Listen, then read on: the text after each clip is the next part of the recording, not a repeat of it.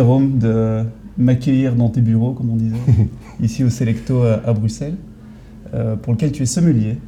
Euh, enfin, sommelier, je ne sais pas si c'est un terme qui est encore utilisé. Si, ou- si. Oui Dans les grandes maisons. Dans les grandes maisons, on dit sommelier. Mais ici, bon, tout le monde touche un peu à tout. Mm. On est une petite équipe, il n'y a pas vraiment de hiérarchie.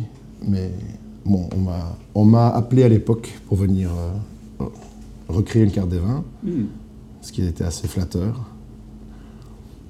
Pour rester dans la mouvance vin naturel de l'époque.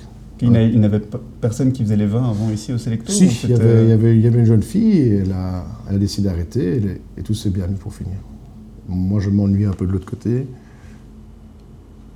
Et puis on était indépendants à l'époque, donc euh, indépendant, ça, ça gagne misère. Oui, parce que donc pour, euh, pour replacer les choses, en 2007, si je dis pas de conneries, tu avais démarré ton resto euh, Un bout de Euh, soufre. à bout de soufre, qui était resto caviste, un peu les deux en même temps. Resto, cave à vin, bar, Ouais, voilà. full ça. option.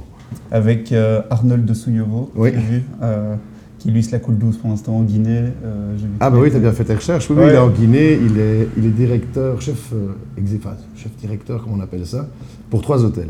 Oh là là. Oui, c'est la coule douce. hein. Ouais. Quand tu vois ça, t'es pas un peu, t'es pas un peu jaloux? Euh, non, moi j'ai les, les grands voyages, non. Moi, je suis bien à Bruxelles, enfin pour l'instant. Et par contre, j'ai j'ai croisé Arnold l'été dernier. Ça faisait trois ans que je l'avais pas vu. Et bah, ça m'a fait, ça fait quelque chose. Ouais. Parce qu'on a passé cinq ans ensemble en tant qu'indépendants et on a, donc on a traversé les pires histoires, les, les meilleures comme les pires. Mais je l'ai vu, c'était voilà, très émouvant. Et il est reparti, j'ai versé une larme. Il est resté euh, quelques, quelques heures dans le centre-ville avec nous, on a bu des coups, et le lendemain, on partait avec madame euh, à Cancale. Je n'avais pas dormi, elle était ravie, je dis ça, ça valait la peine. Donc oui, Arnold, il a, il a un parcours aussi assez euh, intéressant, et on a fait des belles choses à bout de soufre. On a démarré, on a appris de nos erreurs. Mais aujourd'hui, je ne pourrais plus me remettre indépendant, parce que c'est beaucoup trop de contraintes. Parce que t'as as démarré ça, je dis pas de conneries, t'avais genre 27, 28 ans, Ouais, comme ça. 28 ans, ouais.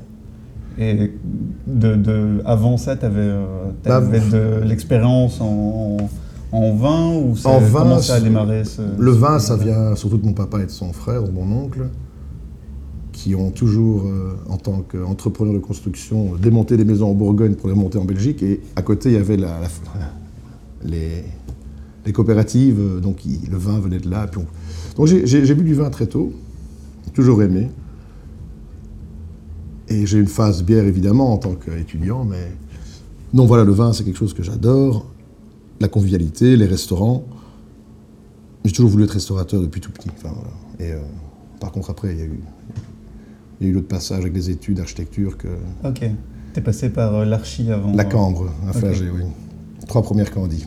Et ça, il faut dire à personne. non, parce que mon papa, en tant qu'entrepreneur, voulait que je, je me lance un peu dans les affaires avec lui. Et j'avais facilité en dessin, enfin j'étais assez artistique.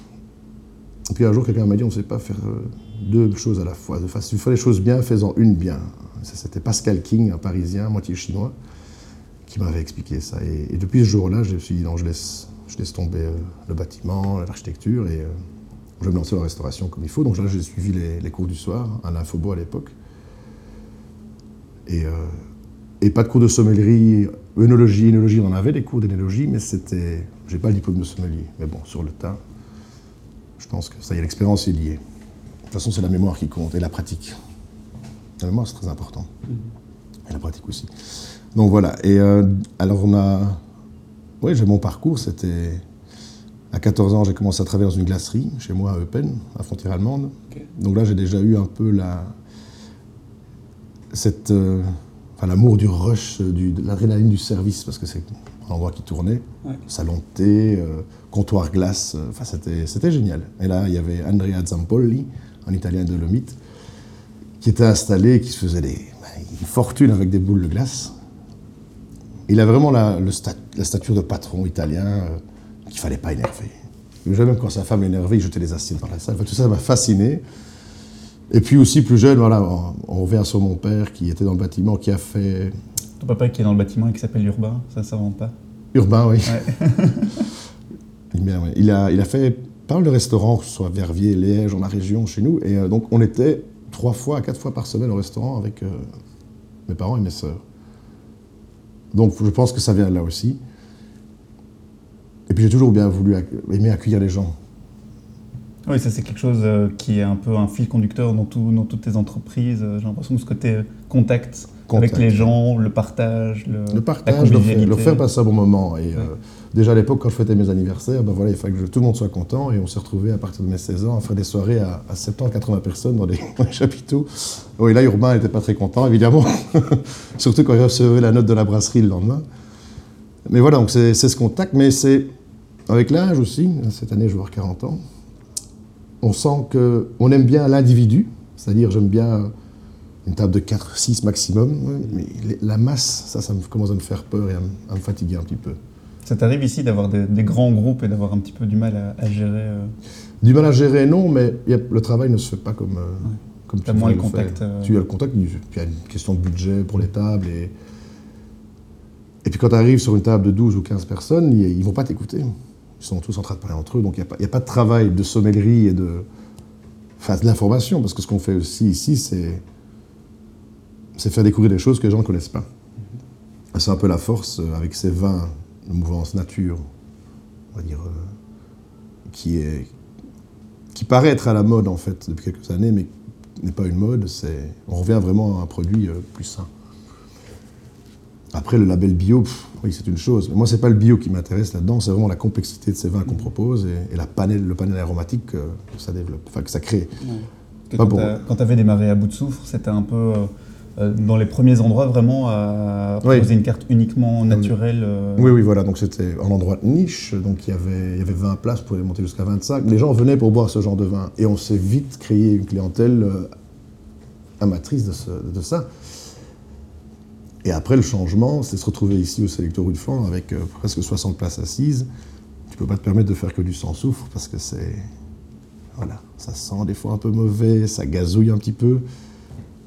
Donc j'ai dû m'adapter et, et dans ma carrière, je pense que c'est une bonne chose parce que je me suis, j'ai un peu enlevé les œillères et je me suis dit, allez, on va découvrir d'autres choses. Parce que le raisin bio, c'est une chose, et faire le vin sans intrants, c'est autre chose. Mais euh, pour moi, ça restera la priorité des raisins sains, les levures indigènes, donc le naturel. Et après, si on mettre un peu de soufre, d'où un peu de soufre, c'est bien, il faut protéger les vins, il faut, que les, les vignerons y vendent et que les vins ne terminent pas dans l'évier non plus. Mais voilà, moi j'ai réussi, ici, dans ça fait six ans, je suis au Selecto, à, à redécouvrir les vins. Et de toute façon, c'est un métier, on a la chance, on apprend tous les jours. Il y a des domaines qui se créent euh, tout le temps, des jeunes vignerons qui sont vraiment aux affûts. Parce qu'on parle beaucoup des micro-brasseries dans la bière, mais des, Voilà, oui. les domaines viticoles, il y en a un peu qui, qui démarrent aussi tous les jours. ou- Et après la bière, il y a, oui, il y a, il y a le côté, pas plus convivial, mais là, on va dire un peu plus. Comment? Il y a des amateurs de bière, c'est autre chose qu'un amateur de vin. Et la bière, tu peux te rater aussi, mais le- les, les jeunes vignerons, ce qu'on appelle les néo-vignerons en nature, il, il faut faire la part des choses. C'est qu'on peut boire un vin sans soufre qui, qui va avoir plein de défauts et qui va nous désaltérer en plein été, dans le jardin, avec les copains. Et au moment où il faut le passer à table avec un plat. Et là, certains jeunes vignerons, ils ont du mal parce que l'hygiène ou le- l'expérience, ils ne l'ont pas encore. Et, euh, et c'est ça qui m'a aussi euh, un petit peu amené à, à découvrir d'autres vignerons qui sont en biodynamie, mais qui, voilà, qui vont protéger leur, leur vin avec euh, du soufre. Donc le soufre, c'est un point d'honneur. Il y en a un petit peu, ça va, mais trop jamais. Ça, c'est- parce que justement, je voulais un petit peu savoir, donc, au niveau de ton travail, il y, a un, il y a un côté ici en devanture où tu proposes la cave des vins, mais j'imagine qu'il y a aussi un côté recherche où tu vas peut-être parfois chercher, enfin, chez des. Oui, chez les producteurs. Mais Chez ça, c'était, ou- avant les enfants. c'est vrai que maintenant, euh, c'est vrai que j'ai la chance de mettre faire un nom et quand certains vignerons passent par Bruxelles, ils ont entendu dire qu'il y a le Selecto, il y a Jérôme qui sélectionne, qui a une belle sélection. Et ça, c'est très gratifiant. C'est bon pour l'ego. Donc voilà, ils viennent, ils se déplacent et, euh, j'ai, deux, à trois dégustations par semaine. Ben, j'exagère, non. pas- Enfin, ça, peut arriver, mais je veux dire, les, une fois que les vendanges sont terminées, les vignerons, ils se déplacent et ils passent, ils mangent. Ah, je suis vigneron, je ah, ok. Et deux jours après, ils repassent avec les échantillons et on goûte. Et ça se passe très bien. Et toi qui parlais justement de convivialité, quand tu te retrouves dans, dans les domaines, dans, chez les producteurs, et j'imagine il y a un partage aussi, il y a un truc. euh, Il y a un partage de bons moments surtout. C'est peut-être pour ça qu'on évite de, le faire, parce qu'on sait que ça va être rude, parce que ces gens, travaillent dans les vignes, c'est des bons vivants. Et, euh, des fois, il faut tenir le cap. Donc, ce qui était très pratique à l'époque, c'était des salons organisés. Donc, on arrivait et on pouvait avoir euh, des fois jusqu'à 50 producteurs sur, sur un salon. Ça fait beaucoup de vin. On- Imaginons en moyenne 3 cuvées par vigneron. Fait 150 vins à déguster. Ça, après, Tout reste dans la convivialité. C'était. Et maintenant, ça a pris une telle ampleur, ces salons. Comme je disais tout à l'heure, moi maintenant, la, masse des gens, ça, ça me- ça me- ça m'effraie un peu. Donc je préfère les petits comités. Des fois, ils viennent faire goûter à la maison. Quand je suis en train de préparer le bolo du soir pour les enfants, ben, il y a un, un importateur qui passe avec un, vigneron. Il dit voilà, ça. Et là, on prend le temps, on s'assied, on a, le temps de voir la personne et c'est bien. Donc oui, mais c'est ça. C'est un travail qui s'est fait pendant, après des années. Là, donc j'ai commencé en 2007, on est en 2019 là. Ouais. Justement, comment ça se passe ton, ton- le switch quand tu passes de à bout de souffle où tu disais c'est 20 personnes max à ici devoir gérer des salles de, de 60 personnes euh, c'est assez drôle que tu poses cette question parce que j'ai un moment je me suis ennuyé à bout de souffle, enfin ennuyé. On s'habitue vite avec les mauvaises habitudes. C'est-à-dire que ça reste 20 personnes, 25 personnes, tout le monde devient vite ton copain. Et alors voilà, des fois, ben, l'apéro commence à 18h, ou des fois plus tôt. Bon, on reste sage, mais après, il faut, voilà. les, les fins de soirée étaient de plus en plus compliquées aussi. Ouais, justement, ça j'avais dans mes questions aussi. Ici, euh, ici, j'ai la chance d'être encadré. Donc j'ai une structure. Bah oui, il, y a, il y a des- il y a le chef déjà, donc Olivier Morland, qui, qui est un grand chef, qui m'a fait prendre la décision de, de- de rester ici aussi bah, depuis six ans. Qui lui, moi je suis peut-être un peu dans l'extrême, euh, voilà, avec euh, la consommation, et lui pas du tout. Donc on se complète bien. Bon, parfois, parfois ça peut partir. euh, on peut s'engueuler comme un vieux couple, mais donc voilà, je suis encadré. À bout de souffle, c'était un restaurant plein pied, euh, tout petit, avec la cuisine à la cave. Et, et Arnold était là-bas, donc il avait pas. C'était différent. Et, et moi, ce qui me manquait, c'était vraiment me retrouver dans une salle et voir la salle avec beaucoup de gens. Maintenant, il y a un peu trop de gens de temps en temps, mais c'est un joyeux bordel. Quoi. On- Et puis voilà, ce qu'on a, essayé de ramener ici, c'était euh, la diversité des clients. Ça, c'est très chouette aussi. Et ce que j'avais à bout de souffle, tu avais une longue banquette le long du mur, tu avais des cadres euh, d'une entreprise, tu avais des avocats. Entre les deux, tu avais trois étudiants qui avaient un petit budget. Mais il y en avait ça, pour tout le c'était monde. moi à l'époque. ouais. Ça, c'était toi à l'époque, oui. on venait exprès pour. euh, j'étais, je venais de commencer à bosser là et, et on venait euh, mettre nos petits, nos petits ronds qu'on avait, qu'on avait mis de côté pour. euh, Et on en trouvait pour tous les budgets, hein, Ouais. c'est ça. hein. Mais ça, c'est l'avantage. Je ne sais pas si, si le prix joue aussi, mais j'ai l'impression que dans les, les vins naturels, il y a peut-être un. Le prix joue peut-être aussi. Enfin, il y a un côté. euh, ils sont peut-être, ils coûtent peut-être moins cher à produire, ou il y a un côté. Ils coûtent plus euh, cher à ah, produire. ils coûtent plus cher à produire. Mais les vignerons, enfin, mon ami Max disait toujours, c'est des vendeurs de patates, c'est des agriculteurs. Donc il, y, a une, il y a une période où ils n'avaient pas la notion. Et ils ne réalisaient pas que certains Parisiens qui s'arrachaient un bout de ça pour avoir une cuvée d'un tel, parce que ça partait à 7 euros du domaine. Ça, c'était il y a 10 ans. Maintenant, ces vins qui étaient à 7 euros, moi, on les retrouve à 20, 25 euros hors TVA. Pour un restaurateur, ça fait beaucoup parce qu'il faut, faut faire sa marge, il faut payer euh, tout le bazar la boîte noire qui va compliquer les choses, les serviettes en tissu. Donc euh, cette bouteille qui à l'époque on, la buvait euh, pour 15-20 euros au tout à prix étudiant, aujourd'hui on va peut-être la payer 60. Mais pour beaucoup de monde c'est un budget. Donc ça, ça a fort changé. Et, euh, et de là le travail de recherche encore, c'est goûter, goûter régulièrement, découvrir des choses à des prix, euh, voilà. C'est resté curieux, quoi. C'est peu- resté curieux. Et justement, je, je me demandais aussi dans la manière de. Enfin, avec ma vision de, de- du boulot de, de sommelier, je vois ça un peu comme un DJ. Bon, c'est peut-être de manière très, très sommaire, mais c'est ce côté un peu. Il y a tout un travail de sélection dans l'ombre qui finalement arrive à un moment où, où il faut que ça ait l'air le plus, Normal. enfin, le, le plus naturel. Le il, faut, naturel. il faut que, que tu sois surpris, que tu passes un bon moment, mais que, que limite tu ne le sentes pas quelque part. Donc tu parles du pas- client, enfin du Oui, consommateur. oui, oui, de mon côté. Ou du de mon patient. de mon, oui, voilà, de mon côté, personne qui va à la soirée, qui écoute la musique, ce que je sais, c'est que j'aurais passé un très bon moment. Je saurais sûrement que c'est lié à la musique et au moment qu'on a passé là, mais après, tout le travail qu'il y a derrière qu'on. Bah, c'est marrant que tu dis ça parce que c'est c'est un peu comme ça que je le, je le prends aussi. Sauf qu'il y a. J'ai. Je, je ne vais pas passer des heures euh, comme un DJ à faire une playlist. C'est quelque chose qui se passe tous les jours un petit peu. Tu, as une- tu fais une, une carte chaque, euh, chaque semaine ou chaque. euh, non, bah, chaque- on en a une sélection qui change tous les mois avec 3 4 blancs, 3 4 rouges. Et euh, on on a une carte qui change environ euh, toutes les saisons. Enfin, toutes- elle change toutes les saisons. Et là, j'essaie d'adapter les vins en fonction des, des plats que Olivier, le chef, euh, crée. Par exemple, on va arriver bientôt sur les asperges. Alors, on va faire une belle sélection de vins blancs avec des, des côtés bien végétales, des trucs secs, euh, des vins de printemps, parce que les, les beaux jours arrivent déjà. et- Du, du blanc belge alors peut-être? du blanc belge, on en a travaillé, on peut en travailler encore. Ça évolue super bien. Les blancs belges, euh, les, les Belges sont surtout très, très réputés pour, euh, pour leur méthode traditionnelle, donc les, les bulles. Ça, on a, on a des beaux terroirs pour ça. De toute façon, avec le réchauffement climatique, maintenant, bientôt, euh, la Belgique sera euh, la nouvelle vallée de la Loire. Les vins belges, c'est quelque chose qui. On n'est pas au courant, j'ai l'impression. Non. Et, J'ai entendu qu'on faisait du whisky aussi en Belgique, qu'on Oui. faisait. euh, Non, quand tu mets le vin belge à la carte, ce qu'on a eu pour l'instant, non, mais euh, les, les- les gens sont vraiment euh, curieux. Ah, vous avez ça On va reprendre ça. Donc ça, ça a effectivement bien marché. On était sur des chardonnays, donc des chardonnays avec euh, de la cuve inox très vif, très minérale, des, des chardonnays passés en fût euh, tout petit peu, et puis ceux plus boisés. Voilà, donc on, avait- on les trois. Ça, c'était le domaine Genouls, au nord de Liège, enfin, près de... Mais euh, voilà, à un moment, on change, on oublie, mais c'est vrai que ça interpelle. Parce que on a, on a un petit pays, on fait beaucoup de bière, on va commencer à faire du vin. Il ne faut pas oublier que voilà, surtout la seule, enfin, la première chose qu'on a, c'est cette hospitalité, je pense, en Belgique. Et, et c'est là la fierté d'être belge aussi, c'est que ça passe bien auprès de tout le monde. Enfin, ceux qui savent. Les Français, euh, c'est c'est bien, mais Bah, je pense que le, le vin a encore un peu cette image et je pense qu'elle est, elle est en partie vraie d'être très français. Enfin, que le vin, euh, c'est fort lié à la France, naturellement. C'est pour ça que tu me disais que beaucoup de gens pensent que tu es français aussi. Ils Mhm. te demandent si tu es français.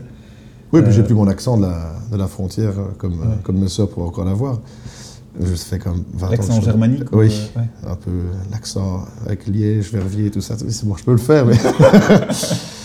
et euh, il n'y a pas d'accent, parce que j'habite depuis 20 ans à Bruxelles, et je trouve Bruxelles, c'est assez neutre au niveau des, des accents. Mais, donc les gens pensent, oui, je suis français, mais il y a des gens qui viennent aussi de- des États-Unis, d'Angleterre, de, de Chine. ou quoi. Ils vont te demander aussi beaucoup de vins du Nouveau Monde. Des vins d'Argentine, euh, I like a glass of Chardonnay, l'Afrique du Sud. Je dis ça, je suis désolé, on n'a pas. Tu vois, l'Afrique du Sud, c'est quoi? C'est quand même beaucoup. de- On trouve maintenant des, des domaines qui travaillent très bien. Mais ça a été le boom des vins, euh, à- enfin des, des rendements à grande échelle. Donc euh, effectivement, c'est des vins qui n'étaient pas très bons pour la tête, pour Ah, l'âme. Mais maintenant, c'est vrai qu'en Argentine, tu trouves des, des, des vignobles tout à fait propres, avec des Français souvent qui vont sur place pour euh, leur apprendre à faire des vins le plus sains possible. Encore une fois, le- les vins sains, voilà, c'est on, on- on- on arrête la mode et on, on voit très bien que les, les gens ont, ont besoin de plus de buvabilité. De boire des vins, pas faciles, ils peuvent être complexes, mais qui vont pas euh, tabasser le palais et foutre ta soirée en l'air. Moi, je me souviens, très jeune, enfin très jeune, plus jeune, quand j'avais mangé une fois avec un ami dans un italien, on buvait, on buvait tout ce qui nous passait sous la, sous la main quand on était jeune. À un moment, il a commencé à ronfler à table parce qu'on s'était enfilé trois bouteilles d'un italien, euh, là, tout bien matraqué en bois. Voilà, cette image, je le garderai toujours parce que les vins que nous on propose, enfin que j'aime bien proposer, c'est des vins qui vont t'égayer, qui vont te réveiller, qui vont te. bon, après, si tu veux faire des afters avec le DJ qui a préparé sa setlist aussi, c'est bien. Mais voilà, donc on revient sur ces vins-là et le monde entier l'a compris. Il y a un japonais qui est venu il y a quelques mois me faire goûter. Je ne savais pas qu'on faisait du vin au Japon. Ah si, je savais, mais j'en ai jamais goûté. Et, euh, et à l'aveugle, évidemment, c'était très très proche de, des stars qu'on aime euh, en France, qui travaillent en Bourgogne, euh, des pinots noirs, mais d'une élégance, d'une légèreté. Ils faisaient ça au Japon, c'était génial. De le Melmont aussi, en Belgique. Euh, ça aussi, c'est c'est des pinots noirs. Voilà, tu mets ça à l'aveugle, bah, tu sur des grands crus, enfin des, des pinots noirs alsaciens d'un équilibre parfait. Et ça, Mais je crois que le bon vin, c'est. euh, c'est- on dit généralement c'est une bonne terre et du soleil. Et, euh, Oui, Ça, soleil, oui, c'est un euh, une bonne météo qui, qui suit euh, son cours toute l'année. Une bonne terre, un raisin propre, et les gens qui sont passionnés, évidemment, et qui ne le font pas nécessairement pour gagner leur vie, mais parce qu'ils aiment ça.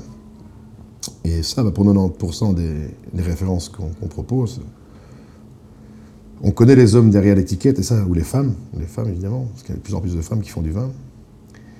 Et ça, ça aide beaucoup. Et voilà, l'autre jour, il y a, l'année dernière, avant les fêtes, euh, Stefano Bellotti, un Italien qui, qui était décédé en conditions un peu, je sais plus trop, mais voilà, après, il restait des vins de lui à la cave.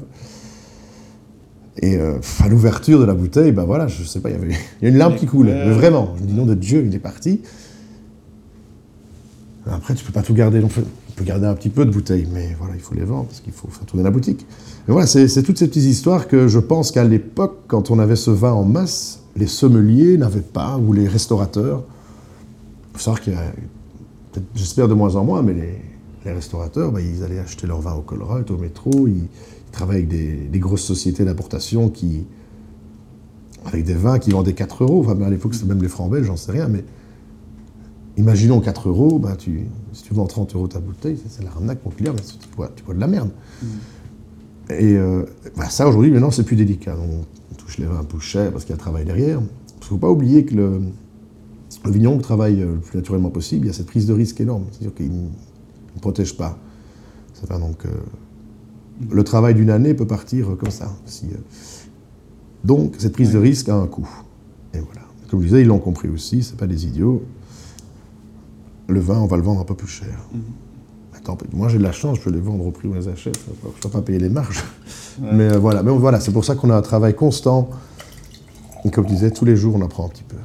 Tu parlais euh, de tes expériences avec des amis ou le côté, euh, le côté où on boit de l'alcool, on ne boit pas encore vraiment du vin quand on est plus jeune. Toi maintenant qui est, qui est dans le circuit, on va dire depuis un petit moment, tu trouves que tu as évolué, tes goûts ont changé, ta manière de, de voir le vin un petit peu...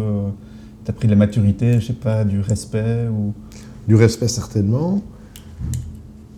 Et, et je, oui, vers, vers, quel âge Vers 22, euh, 23 ans, j'avais un peu ras-le-bol du pinard, je buvais beaucoup de bière. Et là, je m'intéressais à des, bières étrangères et tout ça. Puis je suis, et puis c'est les 25, 26 ans que j'ai euh, rencontré la Jérôme Van Der Put qui avait fait un petit guide vin bio mode d'emploi, un vin naturel qui j'avais lu, que j'avais rencontré euh, personnellement. Jérôme, Jérôme. Puis voilà, de fil en aiguille, tu regardes un peu ce qui se passe au Bruxelles, et puis on a rencontré des bonnes personnes. Mais je reste, non, je reste à mes goûts de, cette époque-là, donc mes goûts d'à bout de souffle, parce que moi j'aime bien. Tu cherches quoi quand, dans les vins, tes vins à toi, c'est quoi? C'est un type de raisin avec lequel tu as un atome crochu ou c'est une buvabilité Oui, bah voilà, Pinot Noir Bourgogne, euh, bah, évidemment. Chardonnay Bourgogne, donc c'est Gamay Beaujolais. Voilà, c'est Enfin, les grands mais c'est, oui, par papa, et c'est plutôt la Bourgogne. Bon, ça, la Bourgogne est devenue excessivement chère. Mhm. Donc on se rabat sur les petits vins d'Alsace, les petits vins de Loire. Les vins du Sud, je vais les boire avec euh, grand plaisir parce qu'ils arrivent à, ils ont des terroirs magnifiques et ils sont souvent un peu en altitude. On peut retrouver euh, des roussanes, des marsannes, des grenaches, tout ça, avec plein de fraîcheur, qui, pour moi, voilà, on va retrouver cette buvabilité du Nord. Et ce ne seront plus des vins boisés qui, stérilise un peu le palais. Moi, ça bouge. Et euh, oui, donc moi, je vais toujours chercher cette, euh, cette fraîcheur dans les vins, ce qui est important pour, pour tenir sur la longueur. si maintenant on pouvait boire un coup, passer à la table, voilà, c'est...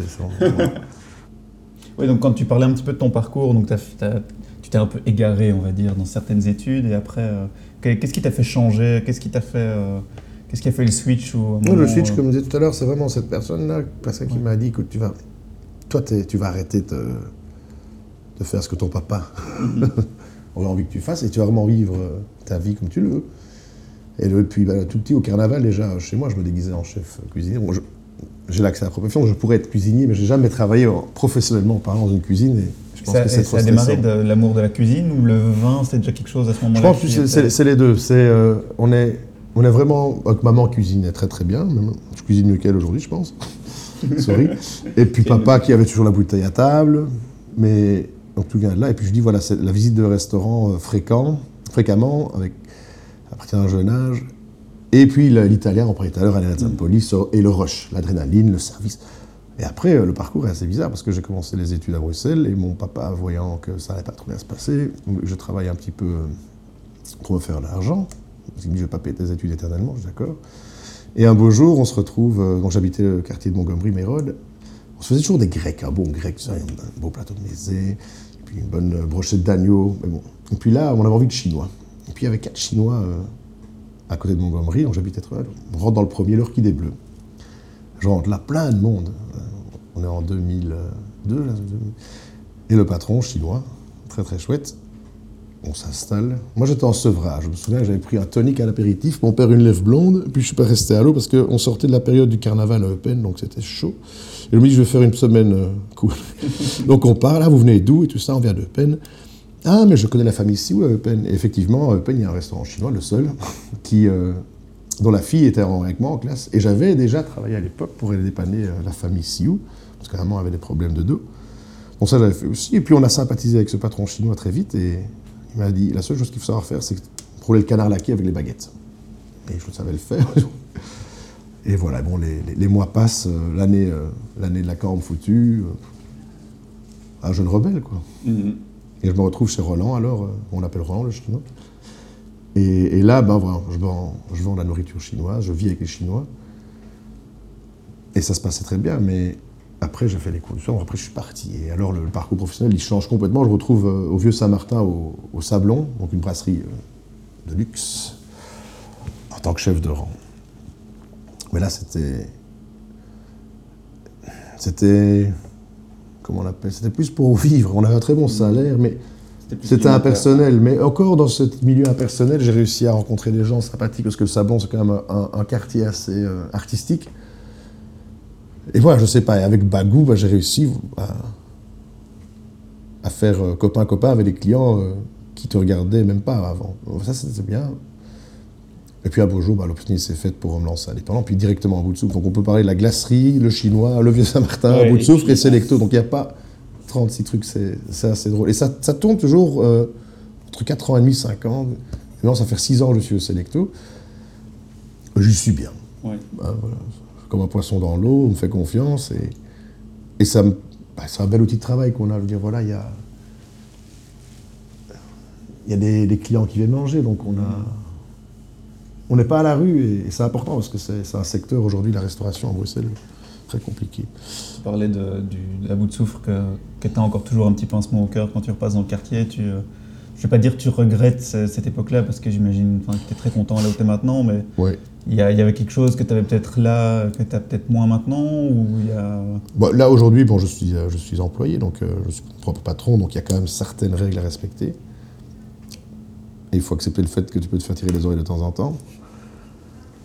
Ça, c'est important. Mais pff, non, si j'ai des regrets, c'est peut-être oui d'avoir euh, géré ça par moment comme un bleu, alors que beaucoup de gens disent que je suis un mauvais gestionnaire, ce qui n'est pas vrai, parce que bah, j'ai quand même réussi à bidouiller pas mal de trucs. Enfin, la TVA, elle tombe tout le temps, elle est ouais. sur le dos. Mais non, je pense que j'étais pas trop mal. Mais voilà, on était peut-être assez expérimenté. Il fallait le faire, mais il faut, faut savoir que ça a duré presque 5 ans. Bout de souffle, Arnold est resté encore presque un an après moi. Et, euh, et quand tu vois le nombre de faillites et de restaurants qui ferment, qui ouvrent en, en moins d'un an, c'est incroyable à Bruxelles. Donc non, faut, il faut, on dit souvent qu'il faut être un peu inconscient pour démarrer des trucs comme ça, que, que si tu... Mm. Si tu, es, si tu es au courant de tout ce qui peut te tomber sur le coin de la gueule, généralement tu, euh, tu as un peu peur. quoi. Oui, il faut parce que généralement c'est- démarrer jeune. Et, euh, Oui, jeune, il faut, mais il faut euh, de l'argent. ouais. Il faut de l'argent. Nous, on est parti avec, euh, c'était mon, mon cousin qui nous avait aidés. Voilà, mais c'était des cap un capital quand même important. Et à la fin, quand tu vois ce que tu dois à l'État, ou, et qu'on te coupe là, moi j'ai- des gros problèmes avec madame aussi, hein, ça ne faut pas oublier. Parce qu'il y avait, il y avait le deuxième enfant aussi, mais non, donc euh, il fallait que je trouve un, un- un- un endroit où travailler où je gagnais euh, Oui, ma vie normalement. Et pas me- tout ça qui, qui Oui. était en même temps, quoi. les enfants, le, le resto, l'indépendant. Ouais, et ça, c'était pas trop, mais t'as- t'as pas envie de ça. T'as envie que les choses aillent smooth. ouais. Et, Ouais. ça, et ça, j'ai trouvé un peu ici. Enfin, c'est vrai qu'on dit qu'on a la maturité quand on a un premier enfant. Moi, je l'ai- j'avais 29 ans, mais ça prend quand même quelques mois encore après.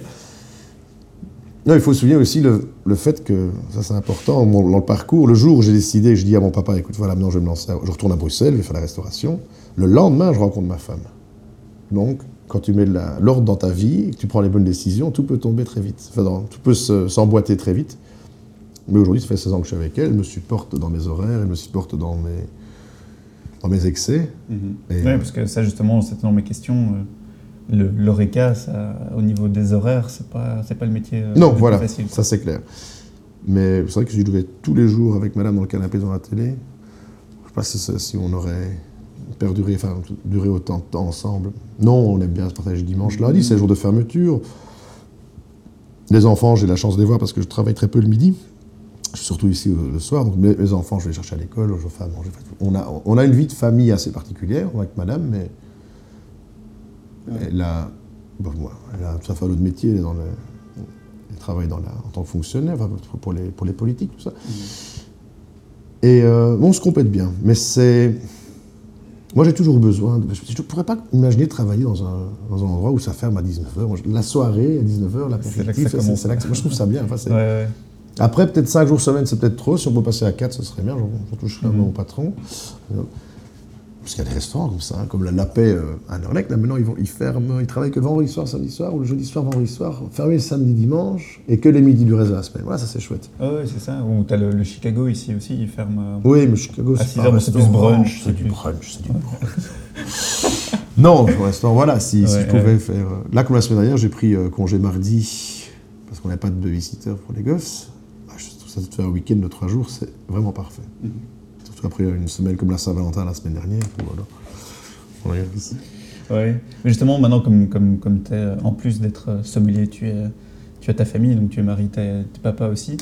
Euh, ce côté convivialité, c'est aussi quelque chose que tu essayes un peu d'amener euh, à la maison. Tu vois, ce côté, euh, j'imagine, le, le repas, essayer de manger ensemble, essayer d'avoir. euh, Manger ensemble, dimanche, lundi, ça c'est clair.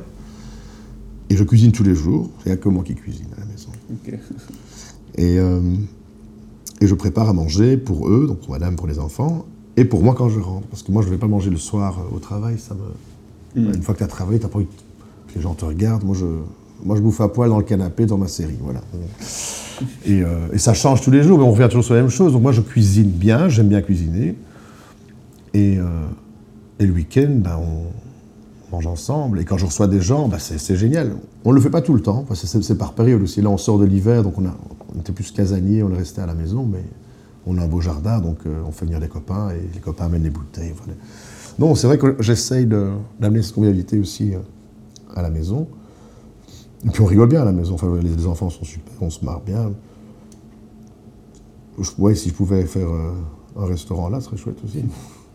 Peut-être euh, à l'avenir. Ouais. Non, mais c'est vrai que maintenant, quand tu pensais, on passait de 25 couverts à 60, tout ça, que c'est. Je pouvais retrouver l'entre-deux, hein, on va dire une trentaine.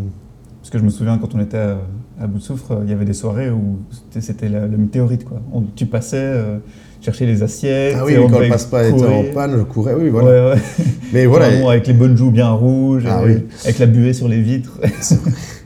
Oui, parce que c'est vrai, quand, c'était plus froid, là, c'est vrai qu'on a bué sur les vitres, je me souviens.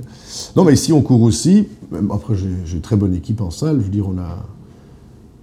Là, maintenant, je travaille avec mon, ancien maître d'hôtel, justement, euh, quand je me suis au Sablon, monsieur Alain, qui, lui m'a appris beaucoup dans le métier, le calme, la, la quiétude, les choses bien, la gestuelle, hein, ça c'est très important dans la restauration, la gestuelle. Donc, je me suis beaucoup imprégné de lui. Maintenant, il était avec moi pendant quelques temps. Il n'est pas là aujourd'hui, malheureusement. Il est en week-end, lui, il a bien négocié son contrat. Euh, donc, euh, mais quand on court ici, on court aussi. hein. C'est vrai que des fois, j'ai tendance à m'énerver quand j'arrive pas à arriver au bon moment à table avec le vin parce que la cuisine gueule pour enlever, et que tout le monde est occupé, voilà. Que tu dis, c'est un peu un, un joyeux bordel par moment. Oui, voilà, parce qu'on on- a une drôle de façon de fonctionner, il n'y a pas de rang, parce qu'on ne peut pas faire des rangs ici, ça ne se prête pas. Donc, une grande famille et, et les, et- et les- les serveuses, les filles qui travaillent avec nous sont plein de bonne volonté, mais voilà, elles languent de main, et moi aussi. Des fois, ça peut être un peu chaud. Je ne crie pas, je ne gueule pas, mais les gens peuvent voir, t'es- énervé, il va boire une bière, va te calmer. Ouais. Mais voilà, quand je- et, et le, le plus gratifiant, c'est quand les, les clients partent et qu'ils sont contents. Je ne parle même pas de pourboire, parce que les clients pourboire, c'est autre chose, mais vraiment que tu sais voir, tu sais lire sur leur visage qu'ils ont passé un bon moment, ça c'est chouette. C'est ton pourboire, ça. Oui, c'est bon pourboire, ça, oui. Ouais. Et je me demandais les, les questions plus techniques, donc quand, euh, quand tu prépares un peu euh, tes accords de vin ou quand tu conseilles euh, les, les gens, comment ça se passe un peu avec la cuisine? J'imagine que tu es au courant de ce qu'ils servent, tu as, Bah, environ, un peu hein, discuté avec le chef Deux, aussi. trois semaines avant la, la sortie des nouvelles cartes, bah, il y, a, il y a des plats qui arrivent, il dit voilà, je vais faire ça comme ça, et on discute un petit peu. Bon, moi, je, après, je vous dis, c'est un travail de la mémoire, donc si la carte sort dans trois semaines après, et que t'as goûté, donc, ouais, il faut te rappeler comment le plat goûte, et tu goûtes les vins. Oui, non, on se, on se concerte bien avec le chef à ce niveau-là. Et, euh, et puis on essaye de, de changer la carte le plus souvent possible. Ouais. Que je me souviens quand on venait ici, il y avait. euh, bon, c'est pas forcément à chaque fois deux pistes que tu proposais, mais tu avais généralement le, le choix un peu euh, euh, valeur sûre, et tu avais le truc un peu. Si vous voulez un peu essayer quelque chose, et tu nous proposais un cava ou je sais pas, quelque chose un peu, un peu différent. euh, Oui, bon, prendre l'exemple du cava. Le cava, c'est assez classique. Hein. Ouais, Je prends un prosecco à cava, mais alors il y, a- y a des pétillants naturels aujourd'hui qui sont très à la mode. Il faut des pétillants naturels avec de la quetch, avec plein d'autres trucs, pas que du, pas que du raisin. Et euh, ben, les petits blancs qui gazouillent comme ça, du fermentation sirop Donc le cava, c'est plus classique. C'était genre, je pense, pour pour le plat principal ou des choses comme ça. ou Et pour le tu- plat, on peut partir, oui, on peut partir sur des, des choses plus rigolotes. Ça, j'ai toujours gardé ça, oui, euh, des vins plus, euh, comment on dit ça, euh, mainstream. Non, on dit pas ça mainstream. On dit, comment t'as dit tout à l'heure, des, des vins Je sais pas. plus classiques, non? Pas plus Et- classique, mais un peu plus valeur sûre. Voilà, la valeur sûre. Là, on peut pas se rater. J'avoue que de temps en temps, je mets de la valeur sûre pour aller un peu plus vite. Ouais, quand tu dis les groupes de 20, t'as- bon. Oui, voilà, les groupes de 20, les groupes de 30. Et, euh, et, et ce qui est marrant ici, c'est que bah, je travaille tous les soirs et bah, 80% des tables, on peut voir Jérôme pour le vin. Et là, ça devient un peu compliqué. Là, tu cours comme un fou. Quand tout le monde arrive en même temps. Et mais bon, voilà, encore une fois, ça fait du bien à l'ego. Tu là, tu viens et là, tu leur expliques. Et ils savent. Et des fois, ils, tu dois même ils savent que tu es occupé. Tu dois pas expliquer comme certains dans un restaurant, ils vont parler pendant euh, deux minutes du vin. Et puis discuter t'essayes de servir en même temps aussi que le plat arrive. Enfin, t'essayes d'être un peu synchro aussi. Oui, ça c'est ma priorité. Je dis quand ça se passe pas comme ça, ça m'énerve. Ouais. Ça, c'est des fois des manques de communication au sein de l'équipe aussi. Ça, c'est la manière de t'énerver, c'est quand les plats sont déjà servis et que t'as Oui. pas eu le temps de servir ton vin. Au moment et que j'arrive avec la bouteille. Et là, bah, tu deviens et- rouge, tu dis rien. Et... Non, mais je, je dis merci, de- merci de prévenir. Enfin, je- voilà. et puis des fois, c'est ma faute aussi. Attention, hein, je ne pas toujours euh, ça sur le, le fait de mauvaise communication. Je peux, je peux être moins tête en l'air aussi, des fois, souvent. Voilà. Trop de monde, c'est trop de monde. hein. Ouais. J'avais un autre sujet que je voulais un peu aborder avec toi, parce que bon, quand on parle de vin, naturellement, on parle aussi d'alcool. Euh, mais quand on fait des, des repas, ou généralement ici, ça, ça marche, c'est genre trois services et un dessert, ou des choses comme ça. ou- Oui, a- Généralement, tu tournes sur quatre vins différents, ou plus ou moins, quand tu... Enfin, quatre verres différents. Oui, l'idéal c'est l'apéritif, donc soit on a une bulle, puis un Mhm. blanc pour manger, puis un rouge avec le plat, ou bien Ouais, un ouais. blanc avec le plat, tout dépend, et on termine toujours euh, sur une douceur. hein. Mhm. Parce que j'imagine que ce qu'on ce qu'on vit, c'est comme tu dis, c'est passer un bon moment, c'est ce côté un peu euphorisant, que tout le monde aime bien avec le vin. Mais tu peux vite tomber aussi dans, dans, dans l'abus, tu vois. Tu peux vite avoir, euh, euh, je sais pas, dans toi, dans, dans ta vision personnelle des choses, ou dans les gens, j'imagine que c'est important que ça reste un plaisir aussi, quoi. Que, que le vin... euh, Ah, tu veux dire pas- si, si la, la- la clientèle exagère et... pas exagère, mais, mais qu'en tout cas, dans le vin, on peut vite franchir cette ligne. En tout cas, moi, je parle aussi de mon expérience à moi, où quand on rentre, on s'ouvre une petite bouteille, on se boit un verre de verre, mais après, c'est dur de. C'est dur de, de doser, quoi. Qu'il y a un moment où tu tombes plus dans l'excès. Là, tu parles pour moi plus ou moins. Ouais. Plus ou- ouais. oui, oui, oui. Non, mais moi j'ai... Bon, oui. En général. La question d'alcoolisme, mais... Non, moi, on a un très beau métier, c'est qu'on peut tout goûter, mais je... Je ne bois jamais de vin. Je goûte les vins, mais je ne bois pas de vin. Bon, le sérieux, parce que le vin, c'est quelque chose, tu sais que tu vas être sur ta caisse. Parce que moi, une fois que j'en bois, je- j'en bois, j'en bois plein. Hein, je ne pas en bouteille. Et euh, c'est ce qu'on fait dans le jardin quand il fait beau, quand on reçoit des amis. Ça, c'est chouette. Non, voilà, euh, il y a.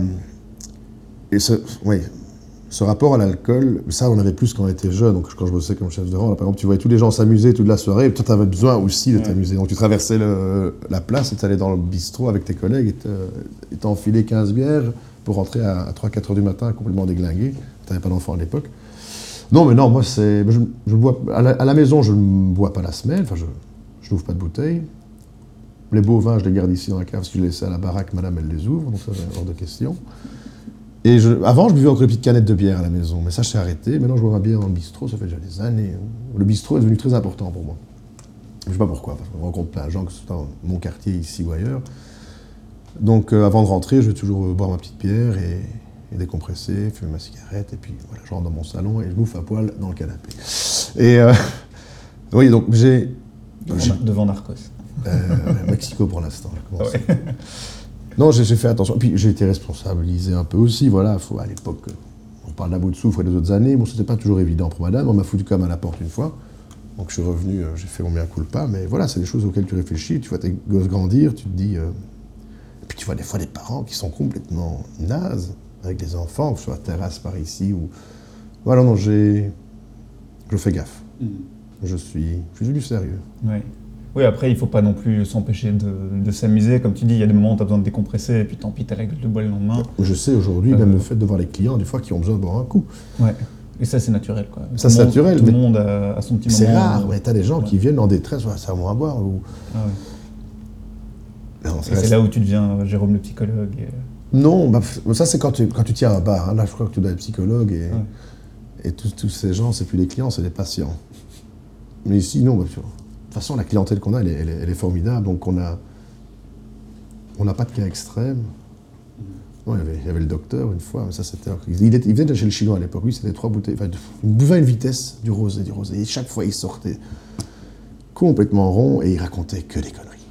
Ça c'était fatigant. Mais ça, ça, on, on filtre tout ça, on prend en plus. Ouais, ouais, ouais. Mais là, oui, l'al- l'alcool, oui. Je dis voilà, buvons, buvons bien. Ok. Euh, avant de venir plus, j'avais des questions plus vraiment sur toi, ta manière de bosser, comment tu fais. euh. Avant, j'aimerais bien revenir sur un truc dont tu as parlé que je trouvais intéressant, c'est le. euh, tu disais qu'il y a de plus en plus de femmes aussi qui rentrent dans ce métier. Euh, tu trouves que le, métier de sommelier, c'est encore quelque chose de très masculin ou de très. Mm. Oui, moi c'est. c'est- clair que voir des, femmes qui, qui tiennent des boutiques ou qui se lancent et qui, viennent. Déjà, c'est super sexy, moi je trouve. Une femme sommelière. Mais. euh, Oui, comme je disais là, tout à l'heure, ils ont le palais plus développé que nous, ça c'est scientifiquement prouvé. Mais non, ça, ça reste un, un monde de mecs, la sommellerie. hein. en tout cas, le, Au niveau classique, la restauration peut-être. en général, ça a bien évolué, tant mieux. Et. euh, Tu penses qu'elle manque un peu de crédibilité ou elle c'est pas oui, forcément. mais ça, c'est un truc de, de macho, ça. hein. ouais. Mais le machisme existe encore, donc c'est Bien clair sûr. que si le monsieur qui connaît toute la carte, ça je prends, ça je prends, la fifi toute mignonne comme elle peut être, il va, pourrait presque envoyer chier et dire non, non, je, veux- le sommelier, mais c'est moi. Mais non, mais ça c'est, on, vit avec son temps, on évolue. Quand tu vas sur les réseaux sociaux, toutes les petites nénettes mignonnes dans le monde du vin, je les suis, quoi, tu vois. Parce que tu en apprends aussi. Ils font. Mais oui, non, c'est. La restauration n'est plus un monde de mecs, comme tu dis, c'est celui très varié, tant mieux. Comme en politique, quoi. on espère qu'on aura bientôt plus de femmes en politique aussi, enfin, comme dans tous les métiers. Ouais, elles ont tout autant de droits que tout le monde aussi. Oui, mais c'est une responsabilité, la responsabilité, ça s'apprend. Voilà, et euh, j'ai. Je disais tout à l'heure, oui, donc, donc les, les femmes comme les Belges sont très demandées, mais voilà, il y en a. Moi, j'ai j'ai l'impression que dans. Bah, J'aimerais bien pouvoir travailler. Une collègue, pour l'instant, elle est très très bien, elle s'intéresse au vin aussi, donc c'est bien, je, la laisse faire un petit peu. Je l'appelle mon rat de cave. donc elle va chercher des bouteilles, je vais pas descendre les escaliers. Elle goûte aussi tout. Voilà, et. euh, Ouais, non, on finit le machisme de l'époque. Là, maintenant, on est, on est dans une nouvelle ère. Ouais. Ok, bah, très, très bien. Euh, J'imagine que quand on parle du vin et de l'énologie, il y a naturellement tout un côté très euh, scientifique ou très technique. Euh, et il y a le côté aussi de goûter, quoi, enfin, de- d'essayer. Toi, Mhm. tu, tu te situes peut-être plus dans, dans cette euh, zone-là ou tu as aussi toute une. euh, toute une euh, Côté dire, un technique côté- ouais, tout un Après, le côté technique, tu en parles avec le vigneron en, en dégustation. En général, quand tu découvres les vins, il va t'expliquer comment il a travaillé, de quelle manière. Mais genre, je veux dire, tu sais, les, les- boire à l'aveugle, tu vois, c'est les, les, énologues qui savent te dire, ah oui, ça, on est Ça, là-dessus. C'est- quelque chose que toi, tu fais aussi de temps en temps. Non, on, est, oui, on adore faire ça entre, Ouais. entre confrères. euh, Quand on se voit, c'est tout le temps la carafe ou bien la, la chaussette autour pour voir ce qu'on boit. Et, Ah, ça, c'est ça, ça, ça, c'est bon, ça. hein. Donc, on est souvent, souvent, on est, on est à côté de la plaque parce que, ouais, il y a des très grands, très grands dégustateurs. Mais je pense que dans les vins, comme on faisait autrefois, donc plus conventionnels, à force de goûter les vins d'une d'une certaine région, les œnologues, les sommeliers professionnels, ils savaient le trouver parce que déjà, il y avait les mêmes levures, les levures exogènes, pour donner des bouquets à certains vins. Ben, c'était des souches de levure comme ça pour le langue de Croussillon, c'était comme ça pour la Loire, donc après, c'était plus facile. Maintenant, avec ces vins vivants, tu, même les meilleurs dégustateurs que j'ai croisés, j'arrive encore à les planter. Hein, j'ai une dame, Isabelle Ferriol, de Ferriol, Roussillon, je lui ai fait goûter il y a quelques années avec des huîtres légèrement gratinées, un de blancs, à base de, de je ne parle pas de bêtises. Non, à base de macabeu, oui. Macabeu, un cépage assez aromatique, mais elle avait fait avec son mari, euh, Christian aussi, un vin qui faisait penser à des vins très vifs du Frioul. Et, c'est vrai, je lui fais goûter, ouh, ça c'est italien. C'est c'est bon, ça va super bien sur l'huître. Ah, je dis génial. Je dis non, c'est pas italien. Ça va être chez toi. Elle, avait fait, elle avait fait le vin trois ans auparavant. Elle l'avait goûté, il avait tellement bien évolué. Et ça, et ça c'est des moments magiques qu'on a avec. euh, et quand en copain, on met, on met, on met à l'aveugle. Et, euh, et moi, je n'ai aucun problème avec quelqu'un qui ouvre la carte qui dit Moi, je veux ça. Je regarde quand même un petit peu toujours, je dis connaissez, parce que quand c'est trop nature, ben voilà. tu- Je préviens. Mais des fois, tu vois juste à la tête qu'ils savent de quoi ils parlent. Mhm. Alors oui, je vais chercher la bouteille, je l'ouvre et je goûte toujours. Mhm. Il n'y a rien qui sort sans que je goûte ici, de toute façon. Euh, Je voulais te profiter, comme tu étais là, pour avoir des bons conseils euh, en vin. Euh, moi, je- de mon point de vue, j'imagine qu'il y en a beaucoup dans, dans mon cas aussi, on- qui ne s'y connaissent pas en vin, mais qui en connaissent 3, 4, 5 qu'on aime vraiment bien. C'est-à-dire, Euh, toi? moi, c'est. euh, avec- en tout cas, avec ma copine, on a, on a l'échappée belle qu'on aime beaucoup. Ah oui, euh, Édouard, euh, Loïc Roux, oui. Voilà. Là, on est sur du Carignan, c'est ça? Échappé Du vieux belle. Oui, oui, tout à fait. Je pense quelque chose comme ça. voilà. Mhm. Euh, à partir du moment où tu as un vin que tu aimes bien, comment est-ce que tu fais pour te diriger? Est-ce que c'est la région? Est-ce que c'est le cépage? Est-ce que c'est le raisin? Comment est-ce que tu comment est-ce que tu peux Pour que ce de- vin ait ma préférence. bah, par exemple, je sais que j'aime bien ce vin-là, Oui. l'échappée belle. Euh, si maintenant je vais demain dans un magasin de vin et qu'ils n'ont pas ce, ce l'échappée comment belle, bon, à part naturellement demander des conseils, ce qui est toujours la meilleure chose à faire, Oui. j'imagine. Comment est-ce que je peux essayer de, de me diriger vers quelque chose que je pense que j'aimerais bien, qui sera un petit peu dans le même. C'est le, le raisin généralement qui va avoir le même goût, ou c'est la région, ou c'est le- le vigneron. C'est la Ouais. pâte du vigneron. Parce qu'un raisin, un, un vieux carignan peut être vinifié comme ça par euh, Loïc Roux et son voisin va le faire autrement, euh, peut-être plus extrait. Donc, euh, non, je pense que c'est le goût du vin. Il y a pas le, raisin- le, le terroir, le raisin parle, mais la manière de faire le vin. Et ce que le vigneron a, a eu envie de faire. Et évidemment, l'échappée belle, c'est quelque chose de tout à fait euh, tonique. C'est un rouge euh, avec un peu de matière, mais très vivant. Ouais, on s'endort pas quoi. On boit s'endort pas. verre et les discussions généralement avec ma copine, c'est petit, la petite bouteille qu'on s'ouvre euh, après le boulot quand on veut un peu décompresser. bah voilà, c'est ça lance bien. les conversations. Ah oui, ok. Ça, je vais essayer. Mais euh, non, parce que tu vas imaginer, tu vas une fois, on va au métro, au Cora, ou j'en sais rien, ou tu vas chez Nicolas, un des cavistes conventionnels, tu vas demander à des carignans, il va te donner un truc, mais ça va pas du tout être la même chose que ce que tu vas avoir sur l'échappée belle. Mais là, euh, je pense que tu dois fréquenter plus de cavistes euh, avisés ou venir plus souvent ici, ouais. et euh, même pour boire un verre. hein. Parce qu'à Bruxelles, même si on n'est pas, on pas à la même échelle que, que Paris, on a quand même quelques bons euh, magasins, je pense. on a le Titulus qui est pas mal du côté de Trône. On a comment s'appelle le petit Marcel euh, rue du Bailly. Marcel rue du Bailly, là, chez l'autre. Il y a Euh, Cafcop à voilà. Il y a ici rue Robert du Sommelier. Il y en a de plus en plus. Les cavistes. Il en faudrait encore plus. Tu sais bien que toi, à l'époque, tu allais. euh, ton fournisseur, c'était la boîte d'épinards. Ah, on a travaillé avec la boîte d'épinards, Philippe Paridance, oui, qui est maintenant euh, au, euh, au Cafcop, donc, qui- donc c'est le- notre, notre vieux copain, qui, a- qui est un homme super important dans le milieu du vin, qui, a, qui m'a fait venir ici d'ailleurs aussi. Ça reste un petit monde. Mais je trouve qu'il y a trop de bars à vin, par contre. Les bars à vin, ça s'ouvre, t'entends partout des bars à vin qui s'ouvrent. Mhm. Tant mieux, hein, mais voilà, les, les cavistes, il en manque encore quelques-uns. Ok. Il en faudrait t'es- dans T'es chaque plus rue. pour plus de cavistes et moins de. Moins de bars à vin. oui. Ok. Alors, comme on arrive, euh, on arrive à combien là? On arrive tout doucement à la fin. Je voulais juste euh, euh, te citer quelques, quelques, quelques termes et un petit peu avoir ton, euh, ton, ta réaction par rapport à ça. La première, c'est les vins naturels se gardent pas. Est-ce que c'est vrai C'est pas vrai? C'est faux C'est faux. Et c'est quelque chose qui t'énerve quand tu dis ça Oui. Je C'est pour ça que je- j'essaie de titiller. Non, non, c'est. bah, après, euh, comme je dis, ça, tout dépend comment il a été fait ce vin, mais non, les, les- les vins avec euh, quelques années euh, peuvent très bien évoluer.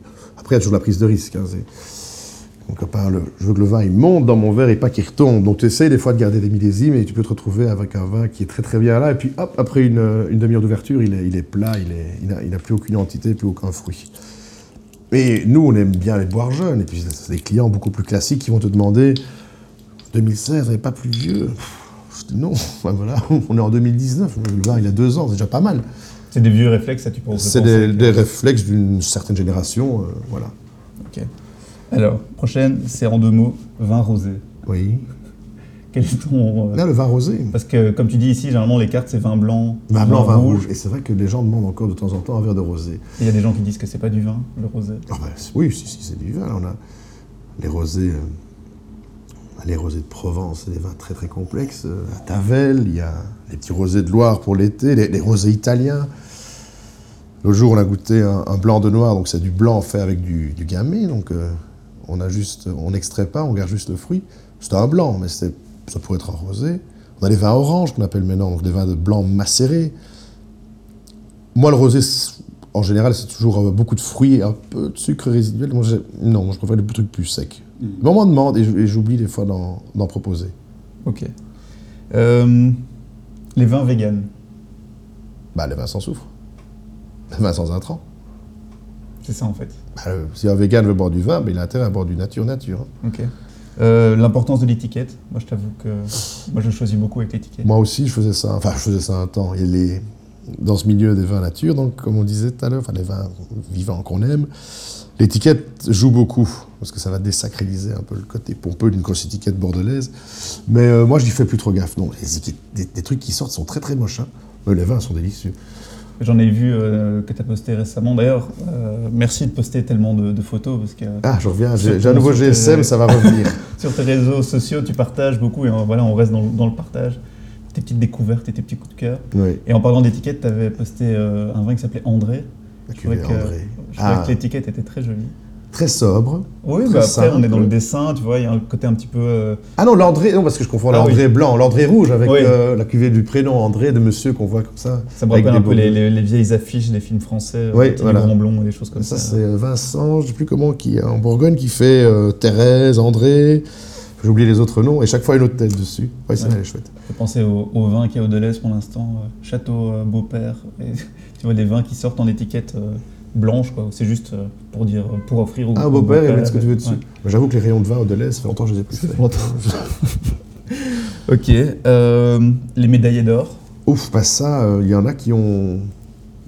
ou d'argent, enfin. Oui, des médailles. ça m'énerve quand ça colle sur la bouteille, parce que ça fait toujours un peu euh, euh, vente euh, forcée. Il y a des vignerons euh, où je demande de ne pas le mettre, parce que j'ai pas envie, mais ils l'ont mérité, même si, voilà. Et les médaillés, il y en a partout, dans- enfin, il y en a beaucoup parmi nos, nos- nos producteurs, mais euh, la plupart du temps, ils n'ont pas le temps d'aller au concours, hein. ils font vendre leur vin. Donc la médaille, ça m'énerve. Puis ça, on en a- on avait un petit peu parlé euh, tout à l'heure, mais les vins belges. Oui. Ah bah, je vais me réveiller un petit peu et, et encore plus euh, investiguer là-dessus et regoûter parce que c'est vrai que là, je me, je me suis un peu posé sur mes lauriers à ce niveau-là. Ok, pour vraiment finir, finir, après je te laisse tranquille. Euh, on parle beaucoup de, de pairing, enfin de Wine pairing. le oui. pairing entre le vin et, euh, Mhm. et, les, euh, Et le et, la- le mets, exactement. Et je sais que toi, tu es un, un grand fan de musique et surtout de rock. Oui. Alors, je vais te demander plus de faire du pairing avec des morceaux de, de musique. Si je te dis Dark Side of the Moon de Pink Floyd, Mhm. qu'est-ce que tu bois avec ça? Non, qu'est-ce qu'on voit avec Dark Side of the Moon? C'est une bonne question. Je vais te répondre. notez, hein, les auditeurs. Dark Side of the Moon, ben, un beau Bourgogne, hein, un beau Pinot Noir, Côte d'Or, là, plus naturel possible. Et là, tu planes, ouais. Quelque chose de doux, quelque chose de. Voilà, soyeux, avec l'énergie qu'il faut pour les petits pics de Dark Side of the Moon et c'est tout. Ah oui, non, bonne idée, ça Pinot Noir, Dark Side of the Moon, oui. Plus la pochette elle est noire, Pinot Noir c'est bien. Non, Ok. Euh, de Trooper de Iron Maiden. Waouh.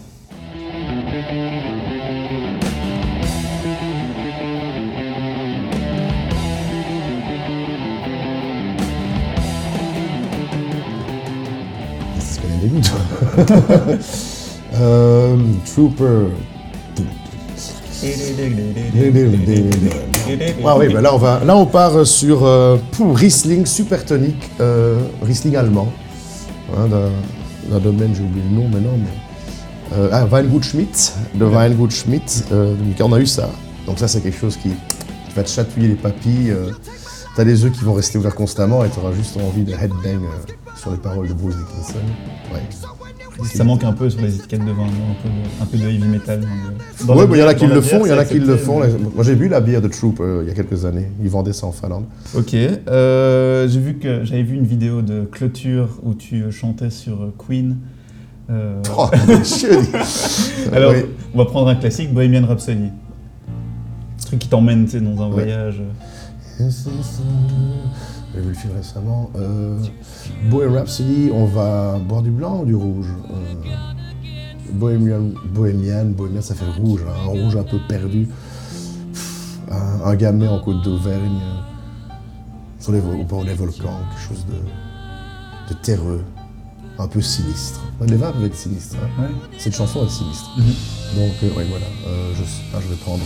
C'est ça, c'est Mama à Kill the Man. oui. Du, gam- du gamet sur le sol volcanique. Pour Mama, Who Kills the Man? Ok, et le, le dernier avec euh, Body Count. Ouf, body count.